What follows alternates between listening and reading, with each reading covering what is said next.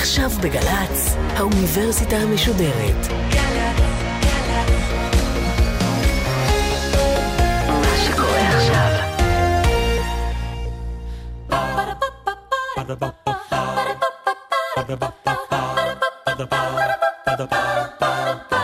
האוניברסיטה המשודרת מציגה מסע סביב רעיון, והסמסטר משחק. והפעם הפרופסור צביה ולדן, בלשנית התפתחותית וחברתית מאוניברסיטת בן גוריון, על משחקי לשון. עורכת ראשית, מאיה גאייר. פעם איש סרג כביש. פעם מלפפון דיבר בטלפון. פעם יום ראשון הלך לישון. פעם פשטדה התנדנדה בנדנדה. פעם אוטו זכה בלוטו. פעם גמל בלע עמוד חשמל.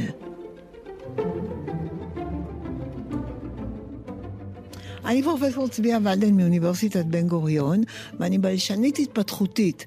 כשאני אומרת לילדים שאני בלשנית התפתחותית, השאלה הבאה, בלשנית, על מה את בולשת? אבל תמיד יש ילד אחד נחמד שמציל אותי, הוא אומר, לא, לא, לא, היא לא, היא לא בולשת, היא ביישנית.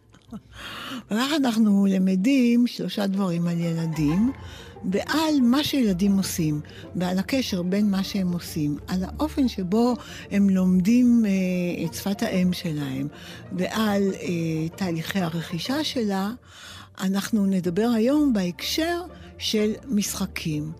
כי רוב המשחקים שמבוגרים משחקים, וגם חלק מהמשחקים שילדים משחקים, משחקי לשון הכוונה, מבוססים בעצם על מה שקורה כשילד נולד לתוך שפה, לומד אותה, עד שהוא מגיע לשלב שהוא שולט בה. וכל מה שקורה לילד הזה בדרך, שומעים סופרי ילדים. ג'אני רודרי, שהוא אחד מגדולי סופרי הילדים האיטלקים, פעם אמר שלסופר ילדים יש אוזן ירוקה. כאילו, האוזן שלו עדיין לא הבשילה. האוזן, הוא כולו גדל, אבל נשארה לו אוזן טריה וירוקה, מפני שסופר ילדים ממשיך לשמוע דברים שרוב המבוגרים כבר אה, לא שומעים. אז כשילד שאל אותי אם אני בולשת, אז זה מראה לנו שהוא הבין את הקשר בין בלש, לבלוש, ובלשנית. במקרה שלנו זה לא נכון, אבל זה היה יכול להיות נכון. היה אפשר להגיד שמישהו שבולש אחרי אנשים הוא בלשן. במקרה שלנו ההיסטוריה רצתה שהמילה הזאת תיוולד באופן לגמרי לגמרי אחרת. הילד שאמר, לא, היא לא בלשנית, היא ביישנית, גם הוא גילה לנו משהו על הילדים. כי הילדים מתקשים כשהם רכים, רכים, רכים, הם רק מתחילים ללמוד, הם מתקשים להבחין בין י' לל'. לכן הם אומרים, יו יוצא. גם הלא וגם הרו, שתיהם צלילים שצריך לגלגל את הלשון בתוך הפה, לילדים זה לא יוצא. אז הם נורא נורא רוצים להגיד, לא רוצה! ומה שיוצא זה יו יוצא. ואז כשאני אמרתי בלשנית, הילד חשב שאולי אני בעצם סתם ביישנית, כי ילד קטן היה יכול להגיד את המילה בלשנית, ביישנית, בגלל הלמדה התלויה שלה.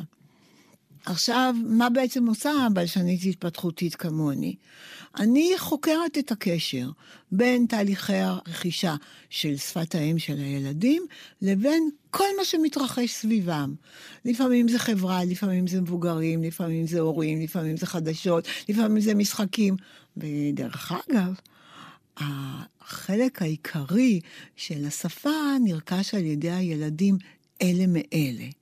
המבוגרים מאוד אוהבים להאמין שהכל תלוי בהם, אבל המחקר מראה לנו שזה לא בדיוק המצב. דווקא ילדים לומדים יותר אחד מהשני, מאשר הם לומדים מן המבוגרים. עכשיו, מה עושים סופרי הילדים? מתי הם משחקים בלשון? למה בעצם מצחיק את הילדים לשמוע פעם איש סרג כביש? למה מצחיק אותם לשמוע כשאומרים פעם מלפפון דיבר בטלפון? ודרך אגב, כשקוראים להם את זה, הם מתפוצצים מצחוק. בשבילם זה יופי של משחק. הסיבה היא די פשוטה. הסיבה הראשונה זה כשאומרים פעם איש סרג כביש, אנחנו מפרים כאן איזשהו כלל. כל ילד יודע שכביש לא סורגים, אז הדבר הראשון שילדים מבינים שזה בלתי אפשרי בעולם המציאותי שלנו. דרך אגב, לנורית זרחי יש ספר ילדים נפלא, והדמות הגיבורה הראשית של ספר הילדים שם, היא סורגת הכל. היא סורגת עולם שלם. היא סורגת בתים, היא סורגת כבישים, היא סורגת אנשים, היא סורגת את העולם כפי שהיא הייתה רוצה שהוא יהיה. אבל הילדים מבינים שבעולם הריאלי אף אחד לא סורג כביש. אז הדבר הראשון שמצחיק אותם, זה שאומרים להם איש סרק כביש. שאומרים להם מלפפון דיבר בטלפון, אז הם יודעים שמלפפונים בדרך כלל לא מדברים בטלפונים. אבל מעבר להפרה של שני הכללים האלה, שאנחנו קוראים להם כללי פרגמטיקה, כי הם בלתי אפשריים, הם מתארים מצב שהוא בלתי אפשרי, הילדים גם קשובים לחרוזים. כי אומרים, פעם איש סרג כביש. פעם מלפפון דיבר בטלפון. כלומר, הילדים שומעים איזו התנגשות בין מצד אחד אמירה שאין לה שום קשר לעולם המציאותי, ומצד שני חרוז. וילדים אוהבים מאוד מאוד חרוזים. המבוגרים קוראים לשירים האלה או שירי שטות, נונסנס, קוראים להם שירי היגיון, באלף, כלומר שירים שאין בהם היגיון, אלא הם שירי היגיון, זאת מילה נחמדה מתוחכמת, לא בטוחה שהיא כל כך כל כך קליטה, אבל הילדים מעדיפים את שירי השטות כשאלה מופיעים בחרוזים, וכך נולדה בעברית המילה שטוזים, או שטוזים, שזה בעצם שטויות בחרוזים. האימא של שטוזים היא דתיה בן דור, לא רק שהיא ייצרה מאוד שטוזים, אלא גם הביאה ילדים בכל מקום שהיא הסתובבה בו לייצר שטוזים משל עצמם, הילדים הם שותפים למשחק. הם משחקים בזה שמפעילים על העולם כוח שיוצר מציאות שהיא בלתי אפשרית מצד אחד, ומצד שני הם עושים את זה בחרוזים. פעם פרה הלכה למספרה, פעם פרה הלכה לתקרה. כלומר, בעצם יש כאן עיקרון מאוד פשוט מבחינת המבנה. פעם מישהו עשה משהו ויש חרוז בין המישהו והמשהו. והמבנה הפשוט הזה מביא את הילדים לשחק בזה אין סוף פעמים. עכשיו בואו נראה במה עוד מבוגרים אוהבים לשחק. גם המשחק הזה הוא בא מלשון הילדים, מתהליכי הרכישה של השפה אצל הילדים. שרה שרה שיר שמח! שרה שרה שיר שמח! יש שקוראים להם שוברי שיניים, יש שקוראים להם מעקשים, ויש שקוראים להם פתה לשון.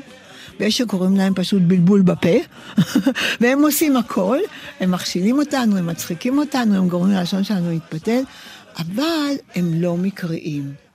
רוב שוברי השיניים מתעסקים בצלילים שהם הצלילים שקשה לילדים להשתלט עליהם. זה רגע להגיד משהו שלא כל בני אדם יודעים. כשתינוק נולד והוא יוצא לאוויר העולם, הוא עוד לא יודע לאן הוא נפל. הוא לא יודע שהוא נפל לישראל שמדברים בה המון המון שפות, אבל בעיקר עברית וערבית. ברוסית, הוא, הוא לא יודע לאן הוא נפל. הוא יכול היה באותה מידה להיוולד ביפן, ושם מדברים שפה לגמרי אחרת, משתמשים במערכת צלילים לגמרי אחרת.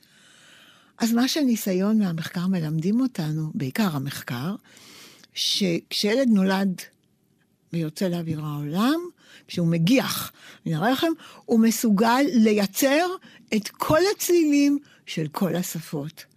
לאט לאט מה שקורה לו, אנחנו חושבים שהוא לומד את הצלילים של שפת האם שלו, למעשה הוא עושה תהליך הפוך, הוא מחיד את הצלילים שקיימים והוא לא ישתמש בהם. כלומר, צלילים שלא זוכים לחיזוק, לאט לאט נעלמים. זה כמו עוד כמה אה, אינסטינקטים שיש לילדים, שעם השנים הם נעלמים, ילדים נולדים הם יודעים, יכולים לשחות, אחרי כמה זמן אם לא מאמנים אותם, הם שוכחים לשחות. אז ככה קורה להם הצלילים. אז קודם ראינו שכשהילדים הם מאוד מאוד מאוד רכים, קשה להם להשתלט על צלילים שמפיקים בעזרת הלשון בתוך הפה. אז הלמד, הלמד שלהם מסתובבת, והרישה או הרישה גרונית יותר שלהם, ואז כשרוצים להגיד לא רוצה, יוצא יו יוצא. הדבר הבא שמעורר אצלם הרבה בעיות זה ג' וד', וכ ות. גנן גידל דגן בגן, וכשהגיע קיץ, דגן גדול גדל בגן, ממש עד הברכיים. רבים רבים רבים מכירים את הסיפור של שולם הלחם, טופה לטוטוריטו. מי זה טופה לטוטוריטו? זה ילד מקסים, אבל יש לו בעיה. יש לו בעיה שיש להמון ילדים בסביבות גיל שלוש עד ארבע, לפעמים אפילו קצת יותר, ומה הבעיה שלו? שהוא רוצה להגיד ג, ויוצא לו ד. עכשיו, מה ההבדל בין ג וד? בשני המקרים הלשון צריכה לנקוש על החך העליון, פעם אחת על החך, פעם אחת על השיניים. ד זה גבוה קצת יותר, ג זה נוקש יותר קרוב לשיניים. עכשיו, מה קורה? הילד נורא נורא רוצה להגיד גדול, והוא מתכונן, ואז יוצא לו דדול. אה, אז טופה לטוטוריטו היה ילד שהיה לו ראש גדול, או ככה קוראים לו בצחוק קופלה, זה ביידיש ראש. קוקוריקו זה מה שמשמיע תרנגול בהרבה מקומות בעולם, לא רק אצלנו. וטופה לטוטוריטו זה שם חיבה לילד שבעצם שם החיבה שלו ביידיש היה קופלה קוקוריקו. ומה קרה? הגיעה אה, שמחת תורה, כל הילדים קיבלו דגלים, אז טופלה טוטוריטו קיבל דגל גדול. מה הבעיה עם דגל גדול? שברגע שטופלה טוטוריטו רצה לדבר עליו, הוא לא יכול היה להגיד דגל גדול, ולכן הוא אמר דדל דדול. כלומר, הגימל והדלת הם מוקש כבר לילדים בראשית הדרך, כמו הקו והטו, הקוף והטט, או הקוף והתף, או הכף והתף, לא כל כך משנה איך כותבים את זה, חשוב הצליל. ורוב מעקשי הלשון שהמבוגרים משתמשים בהם, כמו גנן גידל דגן גדול, דגן גדול גדל בגן, אלה מעקשים שמבוססים על המקום שיש לילדים קושי. מה כל כך מעניין בזה? ולמה זה משחק למבוגרים, אבל זה ממש לא מצחיק את הילדים? שגם ילד שאומר דדל דדול, הוא עדיין שומע את ההבדל בין דגל גדול. הוא נכשל בביצוע, אבל הוא שומע. אז אם את אומרת לו, אה, טופלה, אתה רוצה דדל? אז הוא ממש נעלב, הוא אומר, לא אומרים דדל, אומרים דדל. לא אומרים דדול, אומרים דדול. הוא מתכוון כל כולו להפיק את הצלילים, אבל הוא נכשל בהפקה. לכן, שוברי שיניים, או מעקשים, או פתל לשון, כמו שאמרנו שאפשר לקרוא להם, אלה דוגמאות למשחקים שאוהבים לשחק בגיל יותר מבוגר, ולא רק עם ילדים קטנים, מפני שהתנאי להפוך אותם למשחק, זה שהילד אה, כבר יהיה מסוגל לשלוט בהפקה שלהם לחלוטין. עכשיו בואו נראה מה קורה הלאה. כשהילדים גדלים, הם בעצם משתלטים על מערך הצלילים של השפה, ואז כבר הצלילים הם הרבה פחות מעניינים. זהו. פחות או יותר ילד בן חמש צריך להיות מסוגל להגות את כל הצלילים שקיימים בשפה, אבל אז קורה משהו אחר בשפה. המבוגרים בטוחים שהילדים לומדים את השפה מפיהם, אבל הילדים מלמדים אותנו לקח. ואיך הם מראים לנו שהם לא לומדים את השפה מפינו? על ידי זה שהם משתמשים בצורות שאנחנו המבוגרים אף פעם לא אומרים. אם אנחנו רואים הולכת ברחוב אישה בעוד אישה בעוד אישה, אנחנו לא נגיד אה, אישות. אם אנחנו נאכל ביצה קשה אחת בעוד ביצה בעוד ביצה בעוד ביצה, אנחנו לא נגיד ביצות. כי אנחנו יודעים שביצה אחת בריבוי ביצים. אנחנו יודעים עבד אחד בריבוי. אבל הילדים שלא יודעים את זה, הם משתמשים בזה חופשי חופשי. ונקשיב, גם במקרה הזה בחרתי לקרוא משהו של דתיה בן דור, מהסיבה שדתיה כתבה ספר שהוא ספר פשוט פשוט נפלא, הוא נקרא "ככה זה בעברית", והרעיון שלה זה להסביר לילדים שטוב, בשפה יש סדר, אבל הוא לא עובד בכל מקום. ונקרא אה, דוגמה קטנה שלה. כשיש עננים אומרים, היום מעונן, וכשיורד גשם אומרים, היום מגושם? מה פתאום? כשיורד גשם אומרים היום גשום. למה? ככה זה בעברית. מי שמתלבש הוא לבוש, ומי שמתפשט הוא פשוט? מה פתאום? מי שמתפשט הוא ערום. למה? ככה זה בעברית. מי שמתרחץ הוא רחוץ, ומי שמתנגב הוא נגוב. מה פתאום? מי שמתנגב הוא מנוגב. למה? ככה זה בעברית. בעצם, מה שדתי עשתה, זה היא שחזרה את תהליך הלמידה של העברית על ידי הילדים בתוך שיר. וככה באמת ילדים עושים. ילדים באמת מסוגלים להגיד שהיום מגושם כשיורד גשם, הם באמת מסוגלים להגיד היום ענון כשיש עננים, הם מסוגלים להגיד בעצם כל שימוש אפשרי בשפה שמתאים לאיזושהי תבנית, לאיזושהי אנלוגיה שהם עושים. בעצם אין בזה שום היגיון. כי למה באמת מי שמתלבש הוא לבוש, ומי שמתפשט הוא לא פשוט? למה באמת מי שמתרחץ הוא רחוץ, ומי שמתנגב הוא לא נגוב? אין לזה הסבר. ההסבר שאנחנו יודעים זה שבשפה יש הרבה אפשרויות, וכל מילה מתקבעת על דגם מסוים ולא על דגם אחר, אבל המשחק הוא, האמיתי, הוא המשחק של הגילוי. וילדים מאוד מאוד אוהבים לשחק במשחק הלשון הזה של גילוי, ומצליחים בו, וכשהם מאוד קטנים, אז אנחנו נותנים להם לשחק במשחק שהתשובה שלו ידועה מראש. אנחנו אומרים, מה הולך עם חלום? אז הילדים אומרים שלום. ומה הולך עם חלון? אז הילדים אומרים בלון. ואנחנו שואלים אותם כל מיני שאלות שהתשובות שלהם הן מובנות מעליהן. אבל כשהילדים קצת יותר גדלים, הם אלה שמתחילים לשאול את השאלות. ואז הם שואלים, אבל למה?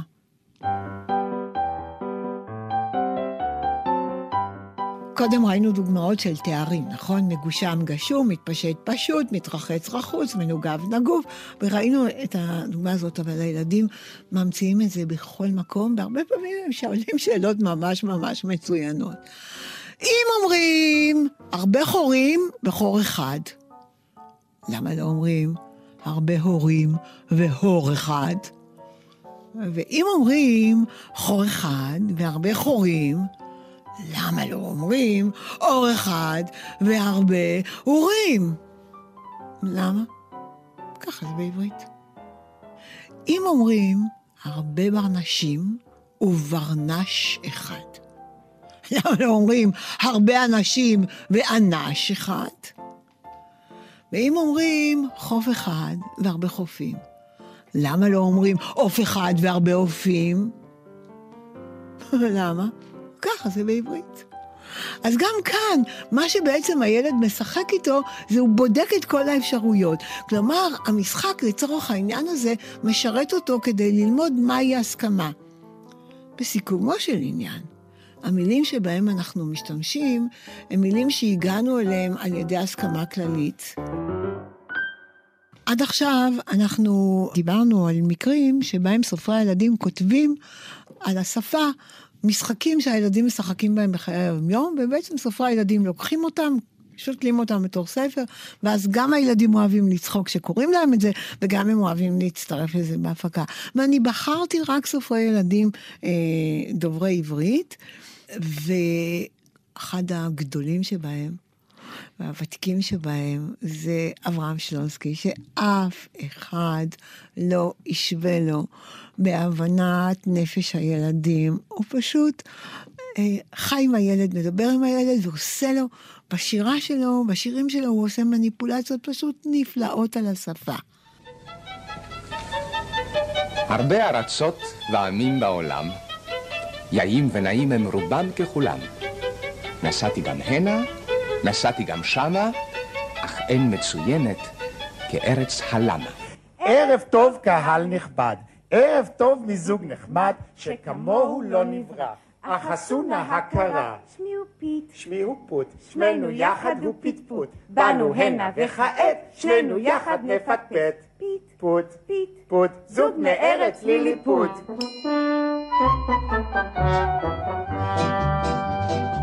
קהל נכבד ברגע זה מתחיל סיפור המחזה, וזה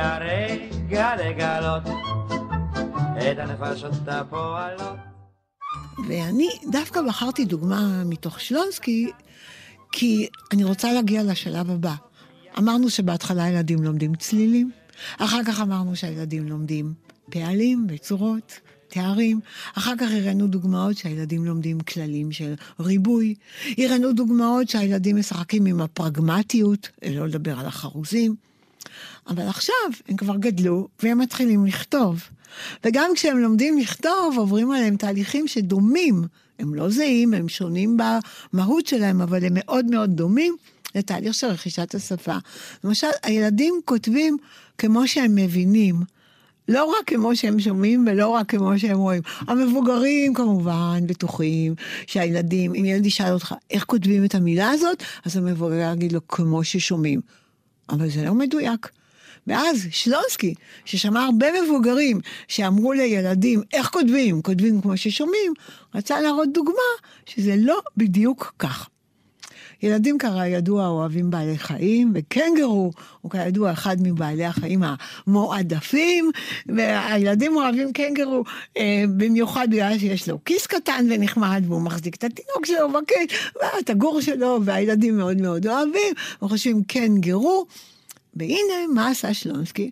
הוא לקח את המילה קנגרו, שהיא כמובן לא מילה עברית, והוא פירק אותה לשתיים. הוא פירק את קנגרו לכן בכף ובנון, שזה אומר כן, להגיד כן, ומזה משתמע שגורו זה כמו הגור, הגור שנמצא לו בתוך הכיס. והוא עשה עם זה המון המון משחקי מילים. אחד מהשירים היפים ביותר נקרא כן גורו ולא גורו. וזאת הגדולה של שלונסקי, שברגע שהוא קורא לספר כן גורו ולא גורו, אז גם מי שלא חשב קודם על האפשרות שכן גרו זה גורו או כן או בעל חיים שאומר כן, ברגע שהוא שומע שיש לו אח שקוראים לו לא גורו, אז הוא מבין שכן גורו זה אחד שאומר כן. ואז מה מספר לנו עליהם שלונסקי?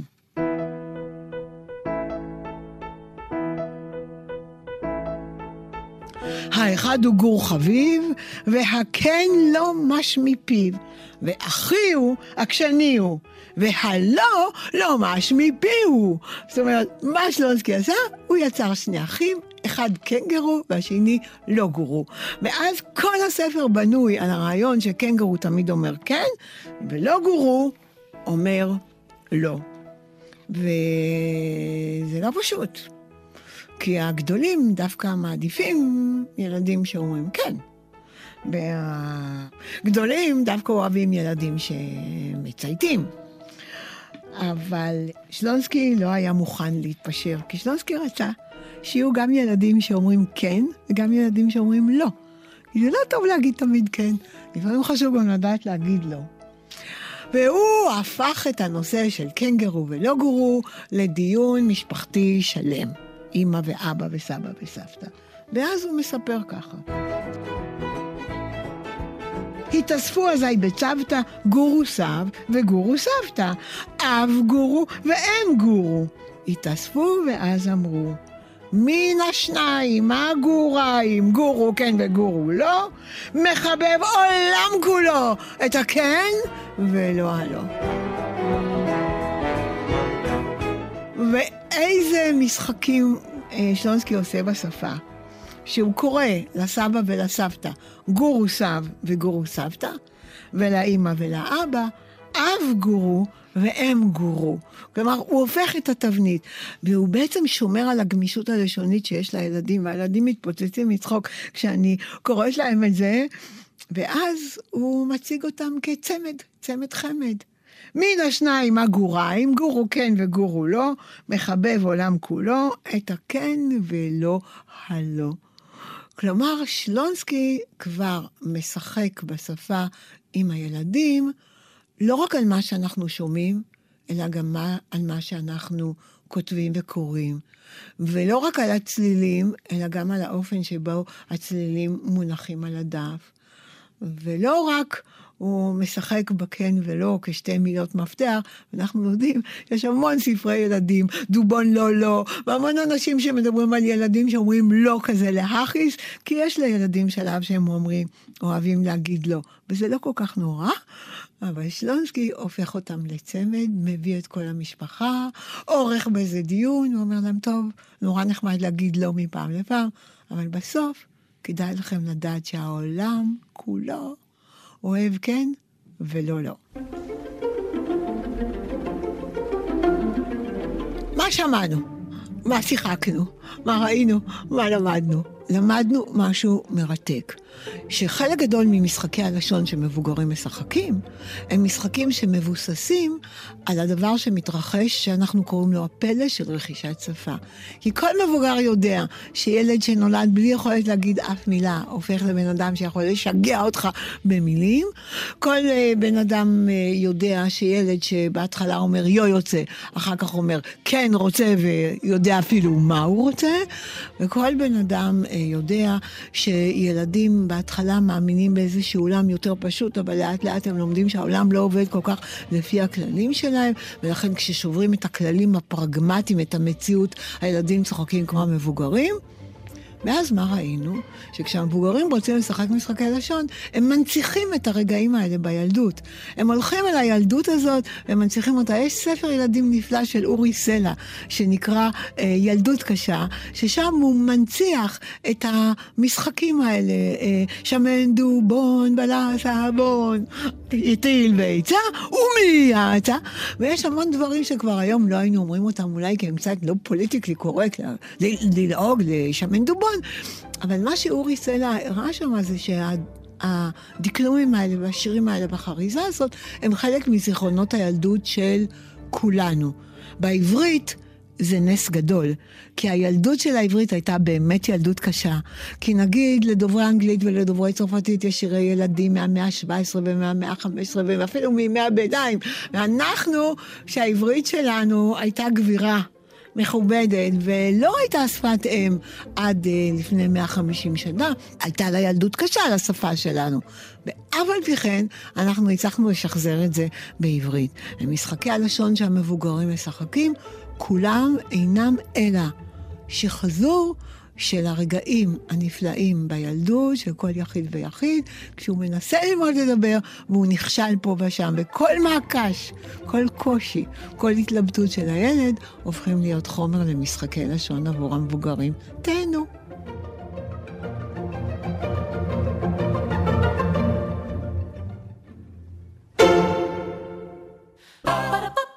Ba-da-ba-ba-ba